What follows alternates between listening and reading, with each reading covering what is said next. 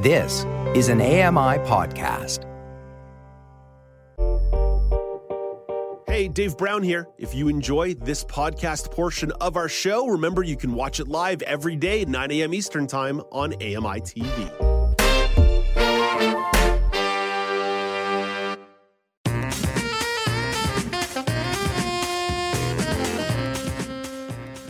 Welcome back. It's now with Dave Brown on AMI. Let's jump into the world of virtual reality. There's a new virtual reality headset out there put out by Meta. It's the Meta Quest Pro. And Mark Aflalo of Double Tap TV doesn't just have his hands on it, it's on his head. Of course, you can find Double Tap TV Tuesdays at 8 p.m. Eastern Time on AMI TV. Hello, Mark. Hello, Dave. This is my costume, okay? So I need to describe to people oh. that my goal today was to be Steve Jobs. But I don't have a black turtleneck. I do have jeans, and I don't have those glasses. So I replaced the glasses for a VR headset. And not only that, it's actually kind of an AR headset. We'll get into that. But in true Steve Jobs fashion, we're going to do a live demo that may go completely wrong. Okay. So I just want to preface this that this is the first time that we're going to try and do a VR demo on the show and I'm going to walk you through the entire process. So this is really exciting. I know we talked about this in our post-show meeting on Friday. I'm like, there's no way he can do a demo with virtual reality. It's impossible. And I guess in your world, impossible is nothing. We can definitely take a, take a crack at this. Before you give us the full walkthrough here, Mark, maybe just tell me a little bit why this product is so compelling and why it seems to have captured the interest of so many people. Well, it's compelling because it really does blend uh, or blur the line between augmented reality and virtual reality. Because augmented reality is really putting VR into your existing space and overlaying it onto your world. And the way Meta is doing it uh, is they're making it a little bit more consumer friendly in terms of the price point, but they're also doing it in terms of you know just the way that you interact with the world. And this is why when I show you exactly the the, the Meta Horizon workspace that I'm actually sitting in right now, I don't even see you. I'm seeing a workroom that I'm going to demo for you in a second. That is just it is it is super ultra cool. And and caveat not entirely accessible, but there is an accessibility POV here that we can talk about. Okay, okay. Let's let's get into what you want to show off here in regards to this okay. demo, and then we'll drive into that accessibility POV because I did have a chance to try the Oculus Quest a couple of well last year and was drawn to it, but also found it to be rather inaccessible. But le- before we get to the accessibility side, let let's jump into what you want to show off here. Okay, well, let me actually jump in to change the screen and show you what I'm seeing. So right now on the screen, you should, if I kind of peer out of my eye, you yeah, see what yeah. I'm seeing. Mm-hmm. Okay, and I'm in a workspace. I'm in this beautiful workroom. There's a desk with four chairs at the table. Uh, you actually see pass through to what's on my physical table in front of me. And when I point at something and pinch my fingers, just like this, I can control the environment around me. Now, because this is a workspace, it's meant and targeted at small business. So if you wanted to have a meeting and invite someone from the real world in, you could do something like, I don't know, look to your left and on your screen have a Steven Scott waving right there at you like oh he's oh in gosh. the room and having a conversation. So I'm at this virtual conference table and there's a beautiful environment around me. I see my, actual desktop that, that mimics my physical desktop. I'm able to draw it. I can I can show you pass through again, and you see what's actually on my desk. So I can see if I had a keyboard here, I could actually use my keyboard, and I can actually click the computer view and connect to my physical computer that's behind me, and it'll actually display on my screen like it's in front of me here. Oh I'm my gosh! Desktop in front of me here and I can interact with it. So the idea here is that I see my keyboard on the desk and I can actually do things. This goes a little crazier because you can add multiple desktops, but we won't get into that because that's uh, completely inaccessible. The other demo I want to show you that's really cool about this is because this is designed to have, you know, let's say three other people at the desk in VR form, so they'll kind of see your avatar. And notice that, you know, when I turn off the pass-through mode, you're seeing virtual hands in front of me. I have virtual hands that are kind of in the world that are mimicking my actual movements. Mm-hmm. A cool feature of this environment, which makes it really kind of special, is a whiteboard. So I'm going to click on the whiteboard view. I'm going to hit, con- you know, continue. I'm going to take one of these wands, these controllers, these VR controllers, and turn to my right and stand up. And I'm going to see in front of me a virtual whiteboard that I can then take my controller with and draw things on like this. I can actually draw pictures. I can write words. I actually feel haptic feedback when I'm actually typing on it or writing on it rather. Oh, that's trippy. colors, et cetera, et cetera. But for this purpose, I'm going to actually get out of it and go back to the go back to the desk because it's you know. And for anybody who's wondering, Mark didn't actually draw anything that was all squiggles. It was yeah okay. It was all squiggles. Okay, so I'm gonna go back to my desk mode, and I'm back in my room here. And you know, this is just a really a little taste. Steven's still there, by the way. You can wave to Steven on my left. Um, I'm gonna switch though to to my front point of view and take the headset off for a second so I can breathe. Now, important to note that was super comfortable.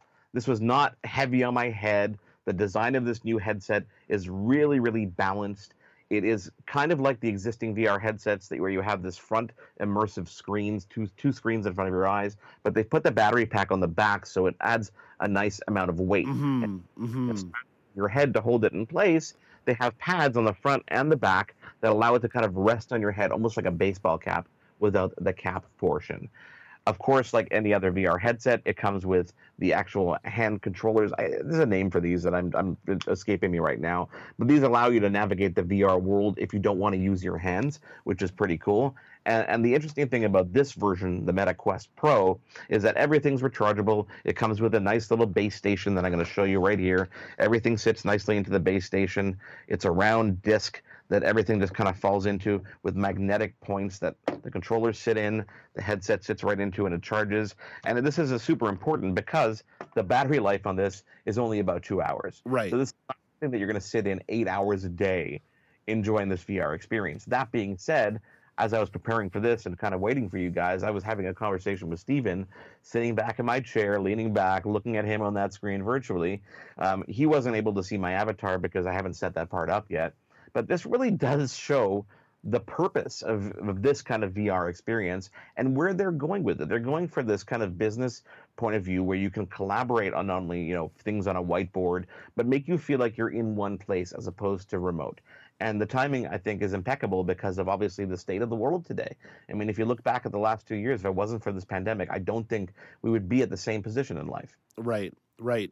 For so long, the prospect of these Oculus headsets was almost strictly in video gaming, right? That was that yeah. was where the fun yeah. was. That's that's where the market was. But what you're proposing here and what Meta is proposing is that we're actually going to be creating more and more of this digital space. There are people buying real estate in the metaverse right now.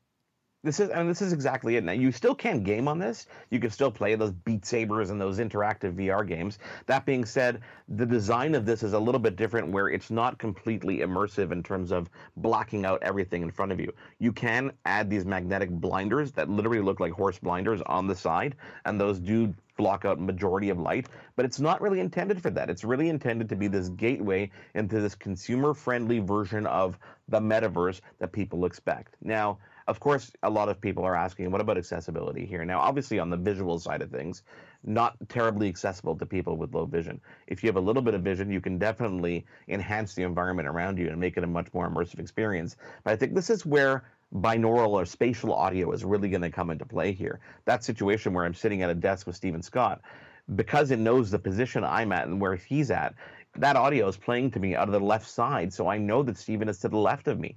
And as people are sitting at the table, it actually targets that audio from where they're sitting at that table. And you can reconfigure that table if you want to work within your space. So just imagine the kind of immersive experiences you could. Let's say you're walking down the virtual street or the virtual marketplace. You can hear the hustle and bustle of traffic driving by, people from different ends that allow you to walk to different, you know, vendors, for example. Mm. So this kind of really does get the mind going and thinking about you know the whole metaverse concept or just this immersive being able to be sitting at home but go into another world concept really is taking some kind of form here and you know uh, much as much as we bash facebook slash meta for privacy issues and all the stuff that we've you know experienced over the past couple of years they're the first ones really to jump in this game at a consumer level. Right. There is Microsoft HoloLens. There is, you know, uh, Google Glass and stuff like that that tried, but not at this price point. So let's talk about price points because for mm. a hmm. while I was looking at getting one of the Oculus headsets. In the end, I decided not to. 2022 was an expensive year for me. But what if I want to jump into this new generation? What's that going to cost me? So, I mean, it always sounds a lot cheaper when you talk about the US price, which is $15.99. Obviously, in Canadian dollars, because of exchange rate and inflation, we're looking at about $2,200. Your your nearest competitor, the Hololens, is you know 3,500, 4,000 retail. Um, you, know, Google Glass isn't even available. If it is, it's not even a comparable experience. Right. right. That being said, though, think about that. That you're paying about the same price for your phone these days. Although the Oculus Quest is still going for like five hundred dollars. Exactly, and and you, the, the, cool thing is you can still use that quest to get into experiences like this, just not the immersiveness, if that's even a word I'm making right, now, right. Um, of of this experience with the augmented reality, with the cameras passing through, with that seamless experience that it's trying to trying to extend into your vision. It it feels like when we're talking about any of these emerging areas of tech, whether it be self driving cars or virtual reality, it is going to take a lot of broad based buy in before it can really be viable, though.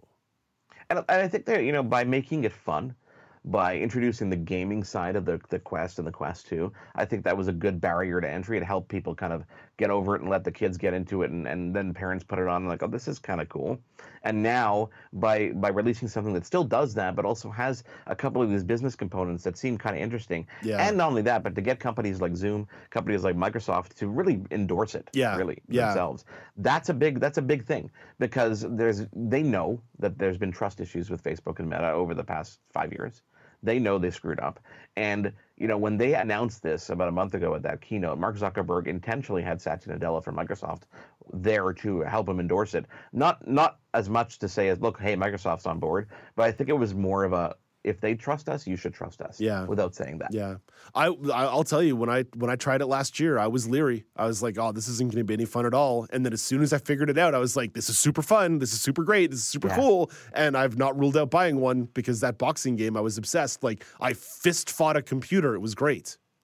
Yeah, I mean, listen, you know, Steven Scott loves driving around his his truck with his steering wheels and pedals does. with his giant screen in front of him. Imagine putting on the headset; doesn't he have to worry about it? And this is the other thing too: is the the mobile workforce is going to be extremely empowered because you can be running this. This is running off the desktop that's behind me, but I can be running this off a you know a Microsoft Surface, you know, a single laptop, and I can bring up three screens in front of me yeah. and get so much more done. I could be on a plane doing that. I could be on a beach doing that. I could be in a condo doing that. So I don't need all this stuff around me anymore. I just need the headset. I need my computer, and I'm set. Yeah, yeah, that's definitely a really cool point. Hey, Mark, thank you for this. Thank you for giving us this demo. That was really cool. That went super well.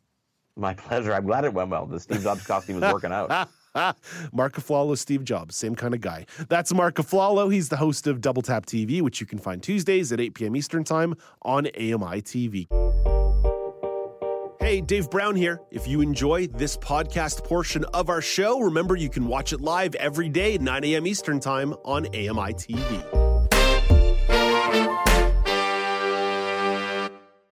Hi, I'm Jenny Bovard. Join me monthly for Low Vision Moments, where I speak with awesome guests about some of the amusing things that happen when you're blind or partially sighted. Watch on YouTube or download Low Vision Moments from your favorite podcast distributor.